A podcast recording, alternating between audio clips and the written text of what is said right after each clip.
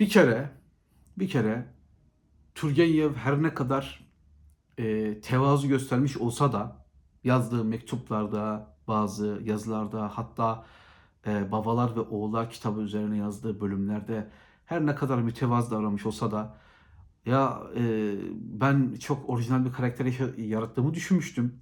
Sonra baktım önceden de buna benzer e, bir karakter yaratmışım. Başkaları da yapmışlar gibi bir ifade kullanıyor.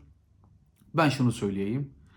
E, dönemin romanlarını düşünüyoruz. İşte Rus edebiyatı var karşımızda, İngiliz edebiyatı var, Fransız edebiyatı var. Yani öne çıkan edebiyatları kastediyorum roman hususunda. E, bu kitaptaki Babalar ve Oğullar kitabındaki Bazarov gibi bir karakter o döneme kadar 1860'lara kadar hemen hiçbir romanda yok. Belki şöyle e, kahramanlar olmuş olabilir. Yani e, Bazarov'un e, tavrına yakın veya onun yanından geçen bazı kahramanlar yaratılmış olabilir ama Bazarov tarzı bir kahraman yaratılmamış. Evet, dedim ya spoiler içereceğiz biraz. Şimdi Bazarov nasıl bir kişi? Bazarov genç, doktor olmak üzere olan, işte e, köy hekimliği yapacak olan, belki uzmanlıktan sonra şehirlerde doktorluk yapacak olan bir tıbbiyeli bu anlamda. Bazarov şöyle biri, illa Bazarov bir şeye inanıyorsa veya Bazarov bir şeye kendini bağlamışsa Bazarov kendini sadece bilime adamış. Sadece bilimle uğraşıyor. Başka hiçbir şeyle hiçbir şekilde uğraşmıyor. Bazarov böyle biri. Bazarov bir dine inanmıyor. Bazarov bir ırka da inanmıyor. Yani Bazarov Rusya'ya da inanmıyor. Hatta Slavcılar diye alay ediyor. Yani Rusçular diye alay ediyor şeylerle. Bulunduğu köylerde, kasabalardaki insanlarla. Bazarov çok ilginç sanata inanmıyor. Bazarov şiire, edebiyata, müziğe inanmıyor. Bunları sevmediğini söylüyor. Ve genellikle bunları sevmiyor. Çünkü bunların basit gönül eğlendirmeler olduğunu, duygusallıklar olduğunu ve işte basit hayvani duygulardan öteye geçmediğini, bunların çok da mühim şeyler olmadığını söylüyor. Ve gerçekten başından sonuna kadar burada ısrar eden, çok da tutarlı davranmaya çalışan bir Bazarov karakteriyle karşı karşıyayız. Bakın tutarlı davranan demeyeceğim. Çünkü tutarlı davranamıyor. İşler bir yerlerde bozuluyor. Turgenev'e getirilen en büyük eleştiri diyorlar ki ey Turgenev sen bir kafir yarattın. Bir din düşmanı yarattın. Bir halk düşmanı yarattın. Bir devlet düşmanı yarattın. Allah belanı versin Turgenev diyorlar. Ve Turgenev büyük haksızlıklar uğruyor bu anlamda. Evet yarattığı karakter hiç de makbul bir karakter değil. Düşünsenize Dostoyevski'nin e, Bazarov için çok hayali bir karakter. Rusya'da böyle adam mı var falan dediği söyleniyor. Böyle bir ifadesinden bahsediliyor. Düşünün Dostoyevski ki hep marjinallikleri anlatan bir adamdır. Görürsünüz kitaplarında. Suç ve Ceza'dan da Budala'da da görürsünüz. Şeyde de görürsünüz. Karamazov karşısında epey marjinal tip vardır. Ona bile yani açıklanamaz, gerçek dışı, irasyonel marjinal gibi bir e, kişi gibi görünmüş e, Bazarov. Ve Bazarov karakteri, bu karşımızdaki Bazarov karakteri, Dostoyevski'nin de hayal edemediği ya böyle adam mı olur kardeşim dediği karakteri Turgenev diyor ki buna benzer bir köy doktoruyla karşılaşmıştım. Onunla sohbetler etmiştim. Çok şaşırmıştım. Ee, ve bu kişinin romanla yazılabileceğini düşünmüştüm. Ve öyle yaptım. Bazarov ne yapıyor? Bazarov böcekler toplayıp onları inceliyor. Bazarov kurbağalar topluyor, onları kesiyor, iç organlarına bakıyor ve hatta bir köylü çocuk kitabın bir yerinde ne yapıyorsun diyor. Kurbağaları kesiyorum diyor. Kurbağaları kesip de ne yapıyorsun diyor. İçlerine bakıyorum diyor. Organlarını inceliyorum diyor. İnceliyorsun da ne oluyor diyor gibi bir soru soruyor çocuk. Bence sorular güzel bu anlamda. Diyor ki senle ben arasında, bizimle kurbağa arasında aslında bir fark yok diyor. Bizim bir farkımız yok diyor. Kurbağa ile insan arasında bir fark yok. Onun içinde ne varsa senin içinde de var. Ona baktıkça seni tanıyorum diyor. Bilimsel bir bakış açısına sahip ancak yaptığı tartışmalardan birinde yani bilim de bir kurguysa, bilim de bir kurgu olarak karşıma çıkıyorsa bilimi de bırakırım diyor. Böylesine nihilist, her şeyi yıkmaya çalışan, hiçbir şey bırakmayan, her şeyi yok eden bir kişiden bahsediyoruz. Bazarov bu. Bir kere burası böyle. Bazarov karakteri şahsi kanatımı söylüyorum. Çok orijinal bir karakter. İlk başta okuduğum, İş Bankası çevirisini önce okuduğum, Fransızcadan çevrilmiş bir çok kötü bir çevirisini oku- okumuştum. Ee, babaları ve oğulların 18-19 yaşındayken. Orada da Bazarov'un ilginç karakteri çok dikkatimi çekmişti. Şimdi Bazarov'un ilginç karakteri bana ilginç gelmiş olmasına rağmen o dönemin Rusyasında ve hatta bu dönemin Türkiye'sinde bile pek de makbul bir kişi değil, çok da antipatik bulunabilir. Düşünsenize, e, halkı küçümseyen, devleti bir yerden sonra önemsemeyen, e, dinleri umursamayan, bu daha da tehlikeli. Hiçbir şeyin düşmanı değil, umursamıyor, her şeyi ihmal ediyor. Hiçbir şeyi imha etmek gibi derdi yok. Her şeyi ihmal ederek halletmeye çalışıyor. Böyle bir karakter. Ve kitabın en beğendiğim yeri, kitabın en beğendiğim yeri, kitabın başlarında bir yerlerde geçiyor. Ee, Arkadi dediğim arkadaşının e, çiftliğine gidiyor. Arkadi'nin babası var ve bir amcası var. İsimlerle boğmayacağım sizi. Amcasıyla Bazarov'un, baş kahramanımızın bir tartışması var. Bu tartışmada Bazarov tabii ki bilimi, bilimsel olanı, e, pozitif bilimleri savunuyor. Fiziği savunuyor, kimyayı savunuyor. Ve dinin, edebiyatın, sanatın, işte e, aile hayatının, e, köylerdeki, kasabalardaki o akrabalık ilişkilerinin, tanışıklıkların mühim olmadığını söylüyor. Böyle bir tartışma çıkıyor aralarında ve arkadaşının amcası bu tartışma sırasında ki epey tartışıyorlar kitapta en az üç yerde aradan tartışma çıkıyor ve en son artık düello yapmaya kadar işi vardırıyorlar. Ee, Arkadi denilen e, arkadaşının amcası çok ilginç bir şey söylüyor. Ee, yıllar önce okumuştum aklımda kalmıştı. Yine okudum yine aynı etkiyi bıraktı üzerimde.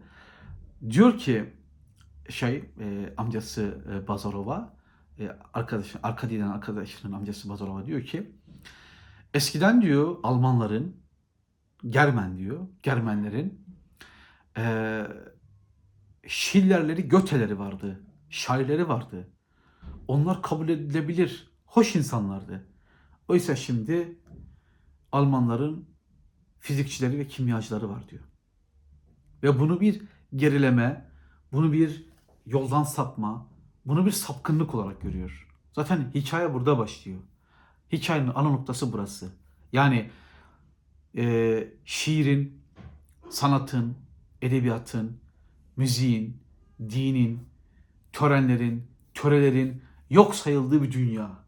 Böyle bir dünyanın e, ol, olamayacağına inanan bir e, babalar grubu, ihtiyarlar grubu, yaşlılar grubu, muhafazakarlar grubu ve bunların hepsini yok edebileceğini düşünen bir genç grup. Elbette şunu kastetmiyoruz. Rus gençliği böyle değildi ama e, Rusların içinde özellikle Batı'da eğitim görmüşlerde ve Rus gençlerinin bir bölüm içinde onlara etkilenenlerde böyle bir bakış açısı vardı.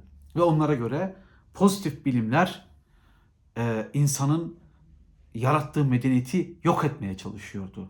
Ve Bazarov o pozitif bilimlerin yarattığı ilkesiz, ahlaksız, terbiyesiz bir adamdı. Bazarov aşka inanmıyor. Dediğim gibi şiire, sanata hiçbir şeye inanmıyor. Ancak Bazarov Turgenev'in burada e, yeteneğini, dehasını kabul etmek zorundayız. Bazarov e, en başta olanların, başlangıçta gelenlerin kurban olduğu gibi büyük bir tutarsızlık içine düşüyor. Hiçbir şeye inanmayan Bazarov bir gün genç ve güzel ama yine de kendisinden yaşça büyük olan e, dul bir kadına aşık oluyor ve önce bunu kesinlikle kabul etmiyor, kendini ifade edemiyor, itiraf edemiyor. Çünkü o Bazarov e, her şeyi yıkmış bir nihilist. Aşka inanmaz. Aşk diye bir şey yok. Bir fark ediyor ki aslında aşık. Ve hatta karşısındaki kadın da Bazarov gibi bir insana aşık olmaması gerektiğini düşünüyor. O da aşkını inkar ediyor. Hatta onların mükemmel bir konuşması vardır. Yani eee, her şeyi inkar ederek aslında her şeyi kabullendiklerini gösterdikleri. Yani aşklarını inkar ederek aslında aşık olduklarını bal gibi anlattıkları çok güzel bir bölüm de vardır. Kitabın sonlarına da yakın bir bölümdür. Aslında biz Bazarov'un o müthiş trajedisini görüyoruz. Bu kitap trajik bir kitaptır. Bir anlamda nesiller arası trajedi anlatır. Babaların trajedisi, oğulların trajedisi ama bir anlamda da o Bazarov adlı karakterin zihninde yarattığı imgelemin dağılmasının da trajedisi. Ama şöyle bir şey değil. Aşka inandım, o zaman Tanrı'ya da inanayım. Aşka inandım, o zaman aile kurumuna da inanayım gibi bir şey değil bu. İnanmadıklarını, yok saydıklarından birinin kendisini ele geçirmesi ihtimali Bazarov'u epey bir yıpratıyor. Ve kitapta beğendiğim ikinci güzel sahneye geliyoruz.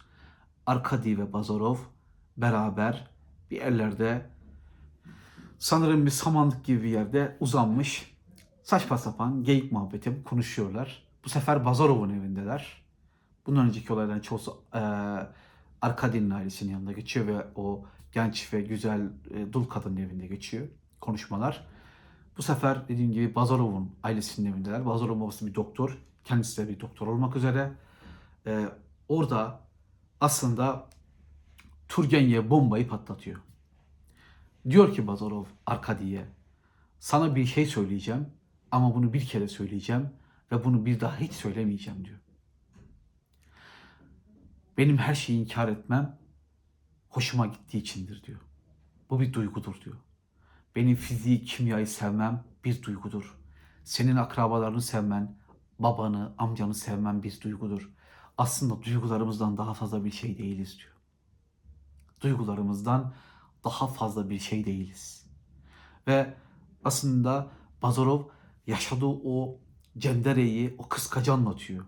Yani bir anlamda zihninde yarattığı o gerçeklik algısının aslında e, bir psikolojik perspektif olup olamayacağına ciddi bir şüpheye düşüyor. Ve inandıkları, güvendikleri, analiz ettikleri, sentez ettiği her şeyin acaba bir duygudan mı ibaret diye bir ciddi şüphesini anlatıyor. Ve orada nasıl bir hiççi olduğunu anlatıyor. Önceden yoktum, sonradan da olmayacağım ama bugün buradayım ve bir şeyler yaşıyorum. Yani Bazarov, nihilist Bazarov, Tanrı'ya inanmayan, dine inanmayan Bazarov, öldükten sonra bir hayata inanmayan Bazarov, eee, bunlarla ilgili hiçbir şüphesi yok. Ancak bulunduğu konumun eğer böyleyse ne kadar zor olduğunun farkına varıyor. Aslında şöyle söyleyelim, eee, o kadına aşık olmadan önce trajediyi bu kadar net görmüyordu. Aşık olduktan sonra o trajediyi de Bazarov çok net görmeye başlıyor. Burası böyle. Babaları ve oğulları okurken e, dikkatimi çeken bir başka nokta var. Onu anlatacağım ama birazdan anlatacağım. Şu duygu meselesine bir örnek vermek istiyorum.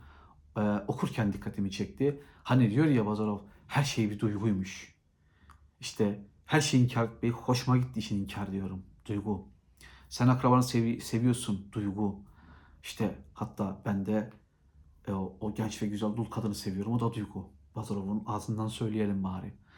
E, Mevlana'nın Fihi Mafih diye bir kitabı vardır. Orada diyor ki mahşerde ne olacak biliyor musun diyor. Ey talip buna benzer bir ifade kullanıyor. Bütün perdeler kalkacak ve geriye sadece sevgi kalacak. Yani bir duygu. Aslında Bazarov'la Mevlana'nın anlattığı şey hemen hemen aynı. Ama Bazarov'un duygusu e, kendi içine kapanık ve insanı sadece e, hiçbir yerden hiçbir yere götüren bir duygusallık. Ve sadece bir yokluğu ifade ediyor. Artı eksi sonsuzlar. Mevlana'nın anlattığı duygu, sevgi ise tam aksine her şeyi birleştirip bağlayan sevindirik bir şey bu anlamda. Biri karamsar, kötümser, biri iyimser ve sevimli iki şey. Bura tamam. Babalar ve Oğullar kitabını okurken benim aklıma Nietzsche'nin Zerdüşt kitabında e, insanın üç hali diye bir bölüm var. O geldi. Çok kısa. Şöyle söyleyin Nietzsche.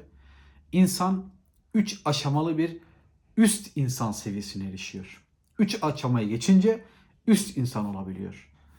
İnsan en alt aşamada devedir diyor Nietzsche. Sonra aslan olur diyor ve en son çocuk olur diyor ve çocuktan sonra da zaten üst insana İbrahmanşa dönüşür diyor. İnsan bu üç hali atlatmak zorundadır, atlamak zorundadır, geçmek zorundadır diyor.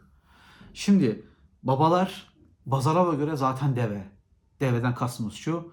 Tüm kültürel, dinsel, sosyolojik, e, hukuki tüm yükler üzerine almış, tüm kuralları kabul etmiş. Yani süper egonun altında kalmış insanlar. Bu deve. Babalar deve oluyor burada. Yani atalar, anneler, nineler neyse artık onlar deve oluyor. Ama bunları yıkan, bunları ortadan kaldıran, bunları yok eden, paramparça eden, bunları inkar eden, bunları reddedenler aslan oluyor. Bu durumda Bazarov aslan oluyor. Babalar, atalar, dedeler deve, oğullar yani Bazarovlar, Arkadiler aslan oluyor. Ancak belki de e, Bazarov aslandan çocuğa evrilmesi için o aşk duygusunu inkar etmemesi, onu yaşaması, deneyimlemesi gerekiyor. Ama bununla yüzleşecek, bunu kabullenecek pek de hali yok gibi duruyor.